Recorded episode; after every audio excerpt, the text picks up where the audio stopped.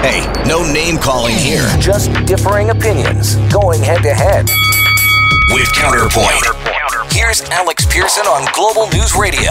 On point, I'm Alex Pearson. It is time for Counterpoint. Fun times roll. Omar Khan joining us tonight with Melissa Lantsman. I, I'm just going to shorten the title. Both VPs, both at uh, Hill and Knowlton. One is a liberal, one is a conservative. You guess.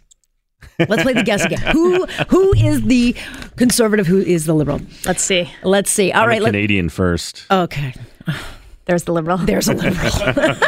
it's so like. uh. All right. Where are you guys on this uh, op-ed? And let's put our feelings aside for Donald Yeah. Trump because the story is bigger than him. I think um, because both of you guys have worked in politics, and I'll start with you on this, Melissa. If you hate your boss or you hate your boss's politics, is it okay to go behind the boss's back and write a, a secret and anonymous, uh, you know, very um, damning op-ed, or do you quit? Well, if you hate your boss and you want to write an op-ed, you should put your name on it. Uh, and uh, the the newspaper actually has a responsibility to uh, to have people write things with their name on it. Well- it's as simple as that. I, I was shocked because I just interviewed Lawrence Martin, who wrote, I think, a really good piece in the Globe and Mail, and and he said this was not even a news story. This was written as an editorial, and the editorial department did not talk to the news department, and the news department's like, "What the hell?" So I think there's a bigger problem behind the scenes than we're probably hearing about, but. I think it's very dangerous, Omar, to be um, trying to overturn and or undermine someone who's elected democratically uh, by doing these political hits without a name. Yeah, so I would say if you think your boss is crazy, uh, and you Mm-hmm. And there are a lot of crazy politicians. Uh, uh, yeah, but not a lot of them who have access to the nuclear codes. So if you think your boss is crazy and you feel that there's a responsibility to protect the broader public, whatever, stay there and do what you were doing, do what he's claiming that he's doing anyways. But if you're going to put out an op-ed to publicly undermine the guy who's, you know, paying you or or the taxpayers are paying you, but the guy who appointed you to that position, you should have the guts to put your name to it. I don't fault the New York Times for running this. Uh, Well, you're a- about- it's a you're news about the only one. If, No, if it's there's, not. If there's That's a, not a if news there's story. if there's a senior level administration official ready to write something like this, that is a news story. That is Mm, yeah, but it wasn't written as a news story. It was written as an editorial. And it was written as an editorial without a name. But let's go And back wait, to wait, by the way, but what was the news value in it? What did we learn that we don't know? Well, the news value is that somebody very senior, possibly someone in the cabinet, but definitely somebody with could have been the access. janitor, you know that, definitely right? somebody with access to cabinet deliberations. It could have would be been the New cleaning York wo- Times. Could have been the cleaning woman. Yeah. uh, yeah. Uh, or cleaning guy. Sorry. is so concerned Mm-hmm, uh, by the conduct of the president that they felt the need to do this, whether it's right or wrong.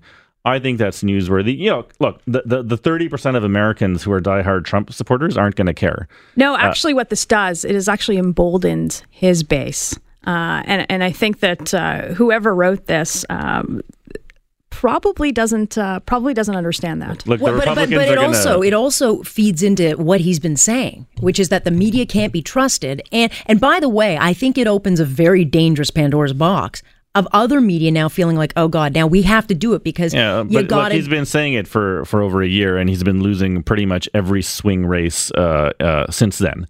Uh, so look, we'll see what happens in, in November in the midterm elections. The Republicans in Congress live or die based on independent voters, and right now, independent voters seem to be swinging massively to the Democratic side.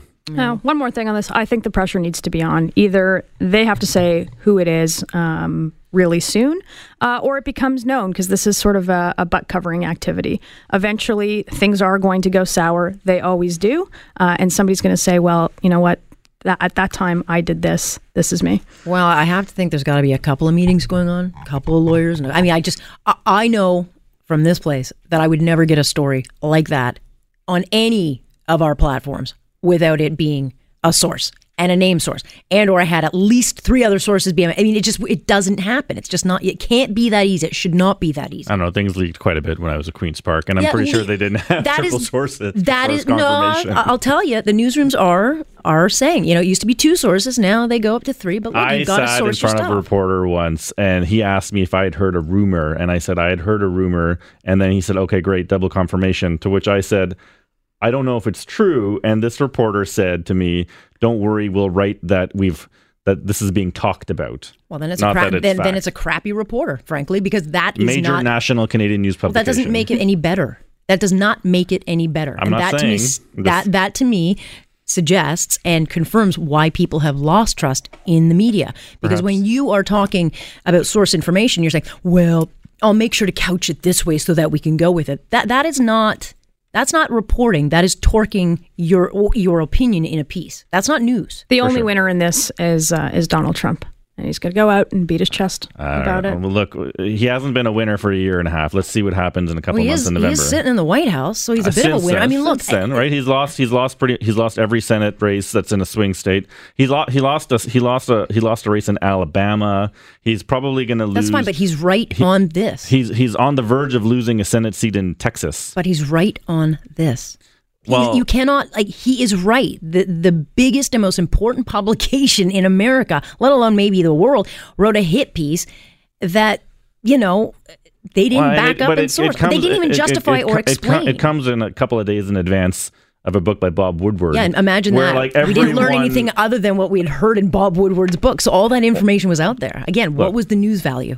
I think. Look, I'm not going to debate the New York Times. I just think that we should all be very concerned as citizens of the world that if even half of the stuff in that piece is true or whatever is coming out in the Bob Woodward piece is true, we should be very concerned because we probably don't have a mentally stable person in the White House. I'm very concerned about that, but Melissa, I'm equally concerned um, that you know people think that it's their ob- obligation or their permission to uh, uh, you know unseat or you know undo a democratically elected president, whether I like the guy or not. I we mean, see this online all the time. People with uh, different pseudonyms, we call them trolls.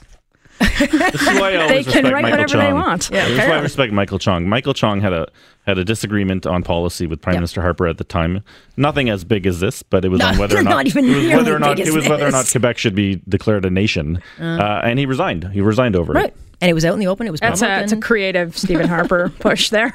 No, I, I'm not. Dis- I actually agreed with Stephen Harper's position on it, but I'm just saying, you know, he had he had the guts to come out and actually That put his job on the line. a lot of therapy for you. Joking. All right, 828. I was going to move on to another topic, and now I'm not, but we will. Oh, yes, we will talk about NDP leader Jagmeet Singh. Who's that? Exactly. That's next here on Point. I'm Alex Pearson. This is Global News Radio. Hey, no name calling here. Just differing opinions going head to head. With Counterpoint. Here's Alex Pearson on Global News Radio.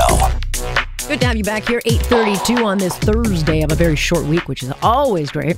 We got uh, Melissa Lantsman and Omar Khan joining me tonight. Let's talk a little bit about Jagmeet Singh, because apparently no one else is. Ever. We shouldn't be laughing. Uh, but he did actually, you know, make a couple of headlines today because he is not going to return MP Erin Weir to federal caucus. The guy that was expelled, I guess, in May because he was considered a close talker. And uh, Singh said today, I'm confident that the harassing behavior will not be repeated, but he's still not going to re- reinstate him. And this has infuriated, infuriated NDP, uh, you know, uh, um, MPs and, and I guess all sorts, and they're speaking out because they just basically said he has not followed the rules. But here's a guy who reinstated Christine Moore, who had several other kind of.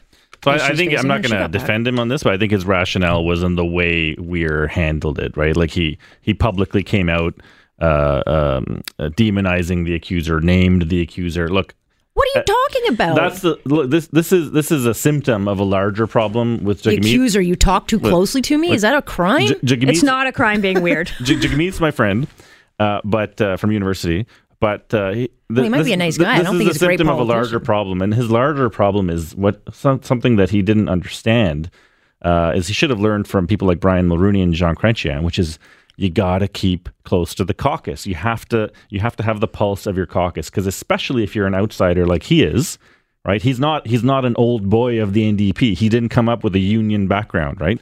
Uh, and let's be honest, he's a visible minority, and even in the NDP in Canada, it's it's harder. It's it's it, is harder uh, to to break down some of those barriers, uh, and it's even harder to do it when you don't like put in the time to build relationships with key people, key veterans in your caucus, and you're seeing that a, a lot of them aren't running again. No, No, look, J- abandoning. Jagmeet Singh needs to be making news, but he doesn't need to be making news uh, with Yeah. his own wi- wi- within his own caucus uh, and having uh, having those guys uh, rise up against him for Like, uh, for not letting like- the weird guy back in. If lifers like Chris Christopherson aren't running again, like, like it's a disaster. crazy, but right? Like- you know, and well, I'm going to talk a little bit more uh, with a, a pretty uh, big NDP uh, talking about the party because I think they're in a lot of trouble. But I just I don't understand how he doesn't give this guy a chance. I mean, the guy was like hung out to dry on an allegation of being awkward. I don't understand I why don't- this is the only time we're ever talking about Jagmeet Singh. I think the last time we talked on this show uh, about Jagmeet, uh, it was this issue, uh, and there's been nothing in between. So there is Well, there have been, but there have been a whole bunch of missteps. Every time we're talking about him, it's because either he's forgot, he doesn't know his party's gun policy, or he doesn't know, like he isn't ready for prime time. Yeah, Less so than the guy It's a in gift to. Mr. Jagmeet Trudeau. again is is a is a smart guy. Who? His, Jagmeet, he's a smart guy intellectually. I think his pro like one of the things we noticed uh, uh, from the liberal side of things w- from his time at Queens Park was he wasn't the hardest worker all the time. Um, and so he's, you know, he he he came in with a big bang. He's got a bit of pizzazz. I even wrote about it. I said, I, as a liberal, I was worried. I thought he might be able to mobilize a lot of the traditional voters in in the in the suburban communities around Toronto and Vancouver. He hasn't been able to do that. We actually beat their, you know, From, we, we, from we a the- conservative beat perspective, the I hope he's doing better. Like I will by-election. help him. we need him to do better. Well, right as it stands right That now, that would be unique. He as could it do stands that. right now, this the party that after Jack Layton had 58 seats in Quebec is going to be wiped out in Quebec. Mm. Uh, he's he's nowhere in the GTA. We beat the pants off of him in a by-election in Scarborough.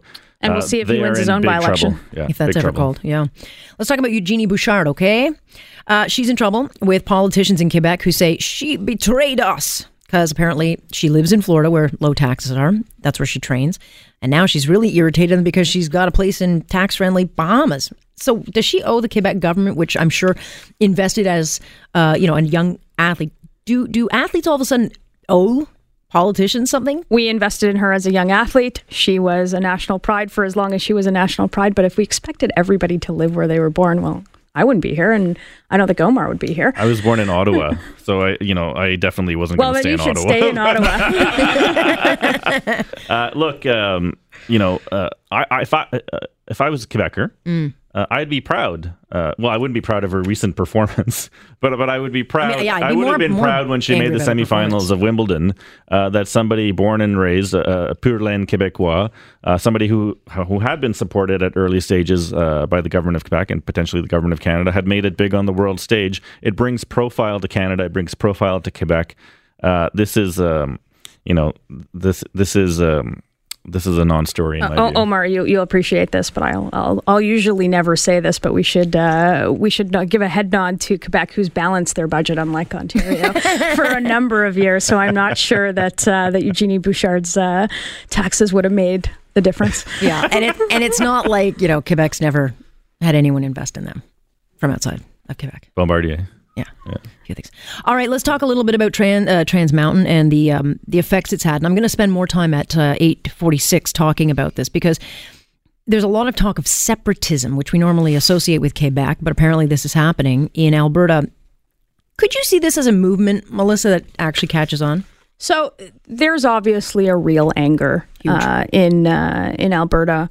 Uh, one that I think the uh, the conservatives there uh, seem to have un- sort of tapped into and, and begun to understand. I don't think the way of getting uh, oil out of our country is necessarily separatism. Uh, In fact, Especially when you're a landlocked province. Well, you're landlocked, but the problem, I mean, they've been trying to get resource to market. They're paying the bills for the whole country. and they can't separatism isn't going to be the way No. to do that. However, Uh, however, uh, th- you know, looking at this um, and looking at a deep-seated anger in uh, in uh, in Alberta is going to play heavily in the next election. Uh, and again, I think the Tories have understood that a whole lot better than anyone else. Yeah, uh, look, uh, uh, Western alienation is not a new factor. It goes back 30 or 40 years. yeah, to who? Western alienation. Yeah, by who? Yeah, well, it's the National Energy Program, No, Pierre by Trudeau. who? Yes, Right. And, and now know. it's even worse under who? Look, um, Who? we, if we're talking about a pipeline. Who? If if Your that pipeline, pipeline. if if the government, if the Trudeau government had not Everyone had not moved, if they had not moved to take ownership of that pipeline, Oh, God. that court ruling would have killed it. It would have been dead, dead in the water. because of the fact that mm-hmm. the government now has a stake in the project, it's mm. going to get done. Oh yeah, when not like as fast as all of us would like it to, but look, it's going to. What do you? Are, are we going to use the notwithstanding clause to to like? Come on, we have to be realistic here. The court is giving us a further no, but they, they did campaign on getting a pipeline built. They didn't, and, and, and they're working towards it, right? Oh. Like, look, you got to follow the court rulings. Mm-hmm. Uh, I gave three uh, succinct pieces of advice on, on, Global Morning Show the other day to to the Prime Minister. I think he should move uh, quickly uh, towards an appeal to the Supreme Court. Uh, well, forget that. Give me a break. Hold on. That'll tie up courts for a couple I, years. I got, I got two more. I, got, get that billion dollars back. I got two. He should launch an appeal very quickly. He should appoint somebody like Joe Clark mm. uh, to reach out. Come on. Anyway, okay. To, third to, point. To reach yeah, out, build consensus amongst the First Nations communities. Mm-hmm. And secondly, he should bring on the majority of First Nations communities in BC, which are actually supportive of the project, uh, and get them to try and build consensus with their uh, w- with uh, with the other First Nations over there. Look, we can get this done. We just have to do so in a constitutional and legal manner. Yeah, right. Thirty seconds. Last point to you. That wouldn't have stopped the uh, the court decision. Absolutely mm not. Well, but, but the court no, decision no, no. was about duty to consult. Yeah, and they consulted, and we consult and we consult. Not enough. All we do in this country is consult on the things we're going to consult about. We should about. actually start building. The C which word is, is now they, my Which least. is why they need to appeal the decision to the Supreme yes, Court. Yes, let's tie it up in courts for years, shall we? That'll improve relations. Thank you. Thank Omar you. Khan, Melissa Lantsman. We won't broadcast this one in Alberta. Don't worry. Thanks, guys. I'm Alex Pearson. This is Global News Radio. You're listening to On Point with Alex Pearson on Global News Radio.